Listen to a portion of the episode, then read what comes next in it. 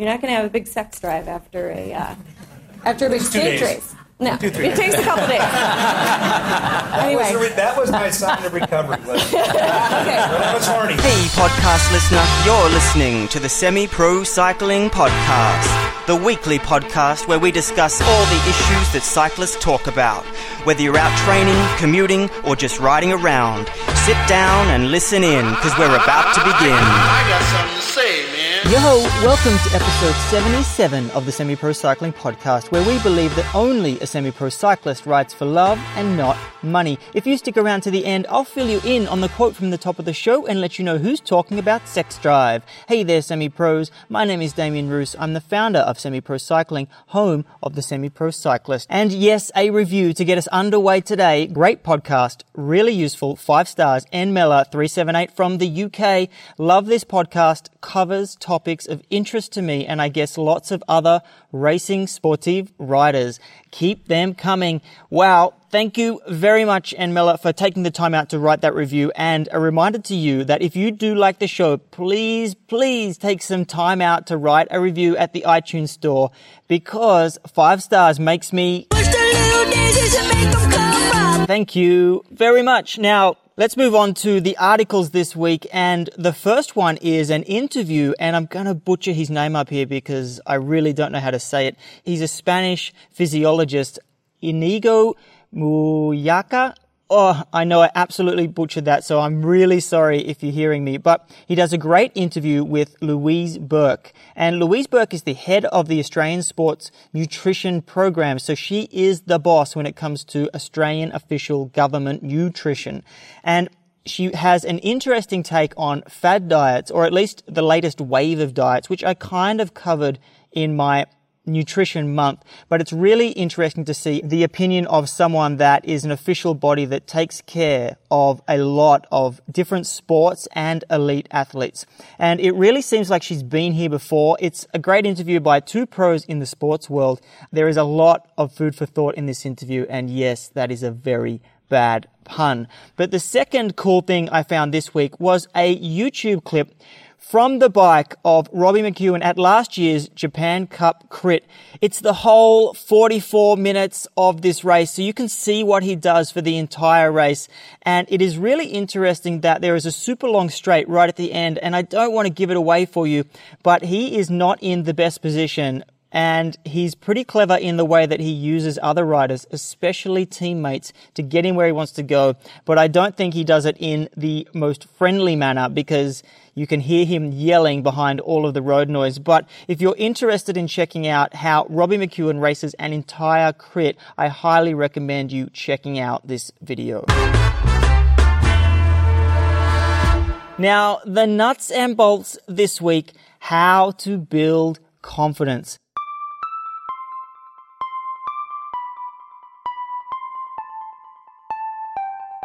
So it's the morning of the race, maybe four hours before the start, and the atmosphere is restless and you're a little agitated, wanting to get it all over and done with. A couple of deep breaths to try and get it all under control. You count backwards from 10 to try and get it under control. It's gone for a second, but it's still there. It's still eating away at you. The word focus is mumbled under a determined but a hollow tone and it's enough to remind you that under the surface that there is some belief. Belief in what's possible belief in the ability to win. It's not unwavering but it's been such a long road leading up to this point you just keep it together you'll do all right. Don't make it all for nothing. All the hard work it's done now. The signs have been there. The practice races all went well. No big results yet but always creeping forward. Each result building on the next honing each race preparation until it's routine. But amongst all these thoughts and feelings there's a knock on the hotel room's door and a coach hands the athlete a letter a letter of self-belief to confirm the facts and to build the right emotion at the exact right time that it's needed to build confidence from the hard work, ability, determination, and focus, to take quietly confident and turn it into unwavering confidence. Let's do this. This was me the morning of a big race that I went on to win, and I've only felt this, I have to say, one or two times throughout my entire cycling career. But the most important thing is that both these days were big races and I won them both. My confidence comes with consistently working hard towards my goal, but even at its best, I still have to fight off the doubt the poisonous thoughts and emotions that creep in when you least expect it. And I have to say that every win that I've ever had has been correlated with high confidence. And on those high confidence days, it enabled me to stay positive, motivated, intense, focused, and emotionally in control when I needed it most. Now, your turn. I want you to take a moment now to think about the last race or ride that you reached your goal in. It doesn't have to be winning, just significant enough that it was planned before you achieved it. What was your confidence on that day, before, during, and after the actual event? I've got some made up levels here to help you anchor that feeling. So these are the semi-pro levels of confidence. Firstly, there's cocky and it's really more associated with overconfidence. And the quote that goes along with this is that I'm going to crush everybody. The second one, a little notch down, unwavering absolute firmness and confidence in your ability. The quote for this is, let's do this. Quietly, if you're quietly confident, you feel that you've done the work to get there, but something could knock you off if it doesn't go right. And the quote for this is, I'll go all right. Somewhat confident, it's just another notch down, and the quote is, I'll survive. And then moving down again, if you're a little confident, you know that you have some confidence based on probably doing the event before or whatever it is, but you know you can get through it. The quote is that this is going to hurt. And the last one, and no confidence at all, is not at all. And the quote here is, what am I doing here? So I don't know if you felt any of those or all of those at any time during your cycling career, but if you go back and picture when you performed at your peak, what level of confidence would you align it with? Because if you look back, that level of performance and if your peak confidence was unwavering, because unwavering is about the highest you want to go because cocky can also get you into trouble as well. If it is that, then all you have to do is retrace your steps, look for patterns, and repeat the process. And yes, I do not say this lightly because I know it's a bitch and an art form to get to this point, but it's also a skill. And that's why I'm bringing it up today. If you can't definitely say with confidence, it was unwavering or you haven't achieved a goal you've set yourself, then it makes it a little harder to retrace. But the good news is here that you have room to improve, lots of room to improve. So if you're working towards a goal right now, how about where are you right now? Would you say that your confidence and achieving your goals is at unwavering or is it somewhere below that? And if there's a difference between where you performed at your best and where you are now, this is exactly what we're here for today to shift gears. So confidence itself can come from many places and you can be bored with it, which the lucky few are. You can work on it. It can be a skill and you can have a support network that can help you get it as well that support network has to be greater than your mum. You really have to believe what they're saying when someone gives you a compliment. But speaking of support networks, it's tough to be really successful on your own. So having a constant force to back you up when your confidence needs bolstering can really turn things around. Where the other side of confidence is actively working on it. But before I get into the building blocks of confidence, I want to plainly state that I believe confidence is the gateway to peak performance. And what do I mean by that? Performance relies on your confidence. So if your confidence isn't where it needs to be for you to perform, your performance will suffer, especially during a race. Staying confident even when you're riding well is another skill because confidence is a state of mind that comes from knowing you have the resources and abilities to be successful even if you get into trouble during a ride. You can call on those resources to get you through.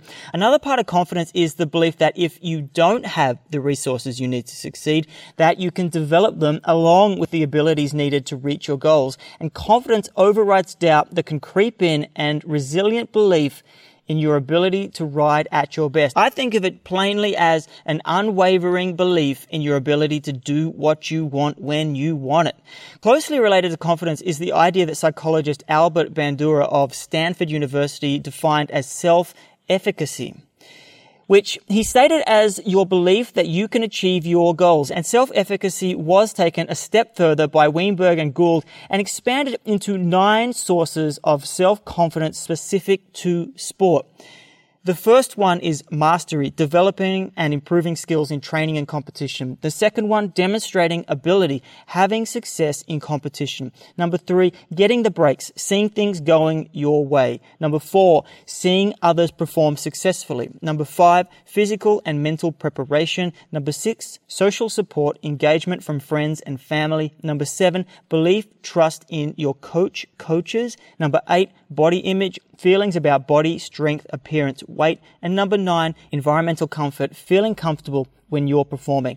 Now, that is a hell of a lot to be thinking about when you're out on the bike or preparing overtime. And you're probably a little overwhelmed by listening to that list. I know writing it down and even just reading it out just then, it seems like it's crazy and you can't implement any of that. But I have to tell you that if you broke it down a little further, you would probably see in your own training and your own life that you are doing most of these things implicitly in everything you do. Maybe you're not doing them as effectively as you could, and that's kind of what I'm here to talk about. But the part I want to deal with on this episode is the confidence that lies in your head.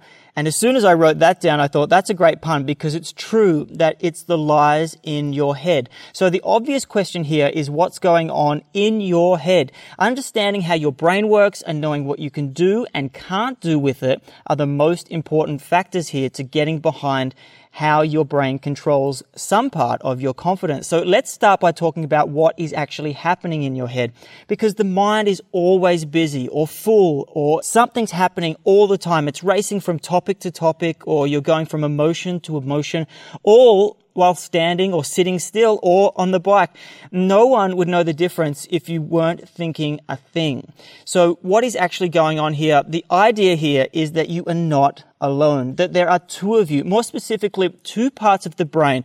Well, there's actually more, but I'm going to keep it simple for right now. The first and the original part, the pre-modern day evolution, is what Seth Godin calls the lizard brain, Steven Pressfield describes as the resistance, and Dr. Steve Peters has personified as the chimp. It's in control of the flight, flight, or freeze response. It's in control of food and knowing whether it's edible or is it ripe or is it poisonous. It's in control of reproduction and overall survival. So breathing, heart rate, body growth, and maintenance. It's really fundamental and it's been with us a long, long time. The development over the years has brought us to a point though where we have another part of the brain and it's at the front, the frontal lobe.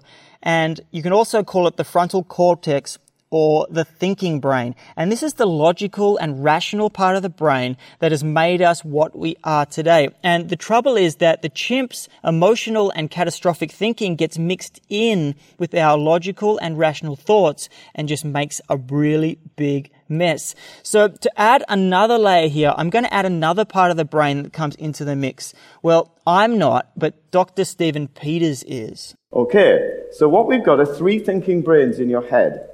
You've got you, facts, truth, and logic. You've got the chimp, feelings, impressions, emotions, and a computer, which is a machine saying, use me as you wish and the chimp usually uses it first. So now that we've got a basic model to work with, how do we control each part of the brain to optimize performance? Because for me, it comes down to managing the chimp because it's the only long-term strategy I see working. You could ignore the chimp and maybe that would work in the short term, but in the long term, absolutely no way. You could try and overpower the chimp and it might be possible, but it's rare to overpower emotion with logic. When was the last time you talked yourself out of a fight with an angry person. Maybe never at all. So part of managing it is working on your belief system and self-talk. So let's start with beliefs. Beliefs that we have about our cycling ability and potential can be detrimental to our performance. Most of the time, this is the chimp talking. To find out what your limiting beliefs are, write down a list of beliefs related to your cycling. Either, either start the sentence with I can, I'm good at, I can't, I'm not good at, I find it impossible to. And once you have a list down, with that list of beliefs, pick out the disempowering beliefs. Take each one and examine where it came from. Did the remarks come from a coach, a friend, a parent, a general belief? And just because people believe something to be true doesn't make it a fact. So for each of these beliefs, ask yourself, where did this belief come from? What way does it affect my performance? If I don't change it, how will it affect me in the future? What benefits will I get from changing it? How can I change it? Writing down your beliefs like this might give you a bit of a shock, but stay on task, stay focused, and use this time to address them properly rather than running for the hills and letting that chimp take over even in this exercise. I'd pick the biggest one and start there. Don't get overwhelmed. It's a process, not a prize. So take your time with it and pick out one that is really affecting what you think about your performance and maybe stopping you from getting a better performance. Part of your solution here is going to be self-talk. And something interesting that was pointed out to me was that if you said all the negative self-talk out loud as you raced directly to your other competitors, imagine how pissed they would get. So definitely take it easy on yourself. I've covered affirmations and self-talk in the past, but I'll give you a new tip. The human mind cannot process negative instruction when you're talking to yourself or you have an affirmation that you want to repeat to yourself and you're looking for one to make up, think of it in positive terms. So, for example, if you're riding down a hill, you want to remind yourself to look where you want to go rather than don't go off the road, don't go off the road. Or if you're in a breakaway, instead of reminding yourself not to look back, think, look forward, look forward, go forward. Now, while I believe that working on beliefs individually is a good way of kind of breaking down barriers that may be stopping you, if you want to kind of get to the heart of what's going on without using something so specific and explicit, writing it all down and breaking it down and working out all the parts of it, Dr. Stephen Peters has a heuristic that he's put together that may be able to bypass digging this deep and it's in the form of a simple question to help you decide which brain you want to control or what you want to listen to. And you do it by simply asking this question. Do I want? You have a choice, human or chimp. How do you know who's in charge? It's dead easy. All you've got to say is, Do I want? Do I want these feelings? No, it's the chimp. Do I want these thoughts? No, it's the chimp. And you'll probably find 90% of your day, the chimp's in charge. Okay? So it's time to change it round. First, you've got to recognize who's thinking, which part of your brain has got the blood supply and using the oxygen up, because that's got the power. Can we actually shift it by boxing the chimp with truth and facts, and then finally choosing the thoughts you want? The answer is yes, you can, but it is a skill. Why is it so difficult? The chimp brain is five times stronger than you, so you're going to have to be pretty clever. Okay? He or she wins. They know what to do with you. You have to learn about your chimp and, and right now, if you ask yourself, do I want to ride today? And the frontal cortex answer is yes. Try this. Every time you train, create a little victory so that when you're done for the day, you can build on these and link them together to form a consistent chain of success. This will give you a micro boost, but also keep your confidence going in the right direction. And hopefully you can pick something out of today's nuts and bolts that will help you boost your confidence and keep it consistent or at least be able to access it when you need it. Maybe you are the type of person that works their way up from none at all to unwavering, or maybe you want to stay at unwavering or you get your best performances at quietly confident. Whatever it is, recognize what confidence you work best at. If you don't have one, try aiming for unwavering, but work through either the belief system that you're maybe encountering or self-talk to get around that or even trying the question, do I want? Every single time you're challenged with something that per- perhaps you think is being dominated by the chimp. Okay, the tech hacks and product section, and this week it's a product which hat tip to Dustin here. He got me onto Finish Line Gear Floss. And I've got to say, it is awesome. And I'll tell you why it's awesome. Because baby wipes can only do so much. I don't know if you've ever been trying to dig around into your cassette and trying to fold over your baby wipes three or four times and get in there and shimmy it out and clean it out, but it's just a pain in the ass. But if you have something thick, like a rope, a microfiber rope that captures the dirt and grease and particles, and you can get in to all those little nooks and crannies because we all know cleaning a bike ends up taking so long when you do it because you have to spend all that time getting into those areas that you just normally can't reach. So this is trying to avoid that before you even have to get to that point. And it means that you don't have to wash your bike as much. So at the end of a ride, get the baby wipes out, get the finish line gear floss out, and you will have a much cleaner bike for a lot lot longer. I'll put the link in the show notes so you can check out these puppies. I definitely think it's going to save you a lot of time. Now, let's get to that quote from the top of the show. It's Greg LeMond and his wife talking about their sex life. And that year, um, we became friendly with another Dutch couple and his young American wife. And long story short, one time the next year after we had already left, PDM, they came down for dinner one night, and you, and Annalisa says to me in the kitchen, "Oh, we figured out what's wrong with Johannes. He's low on testosterone." And Greg and I are like, "Everyone is low on testosterone on a Monday after." You know, you do a stage race. That is completely normal to be low on testosterone. You know, you're not going to have a big sex drive after a uh, after a big stage days. race. No, Two, three it takes a couple days. That, was Anyway. the re- that was my sign of recovery. Was I was horny. Too much information.